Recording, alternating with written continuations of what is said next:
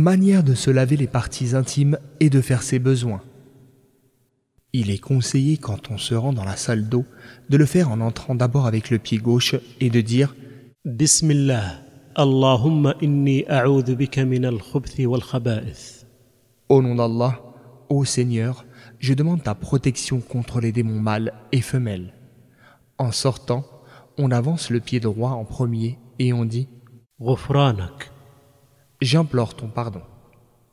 Quand on fait ses besoins, on doit couvrir sa nudité pour que celle-ci ne soit pas vue par les gens.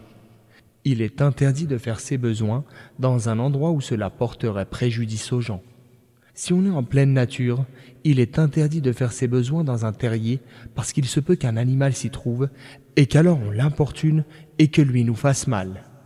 Quand on fait ses besoins, il est recommandé de ne pas se placer de façon à voir la Qibla, direction de la prière, devant soi ou derrière soi, mais si l'on est en rase campagne et qu'il n'y a pas de mur pour se dissimuler, pour faire écran entre soi et la Qibla, alors cela devient une obligation en raison de la parole du prophète, paix et salut d'Allah sur lui.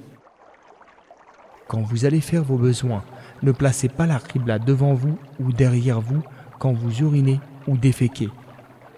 Hadith rapporté par Al-Bukhari et Muslim. On doit prendre ces précautions pour qu'aucune éclaboussure souillée ne soit projetée sur soi et si c'est le cas, on doit la laver. Quand on a fini ses besoins, on doit faire une des deux choses suivantes. Soit nettoyer avec de l'eau les orifices naturels d'où sont sortis urine et excréments, ce lavage s'appelle istinja. Soit nettoyer cet endroit en utilisant des serviettes de toilette, lingettes ou papier hygiénique, ou des cailloux ou autre chose avec lesquelles on se nettoie le corps, où on le débarrasse de ses souillures et on en utilisera trois ou plus. Cet essuyage s'appelle istijmar.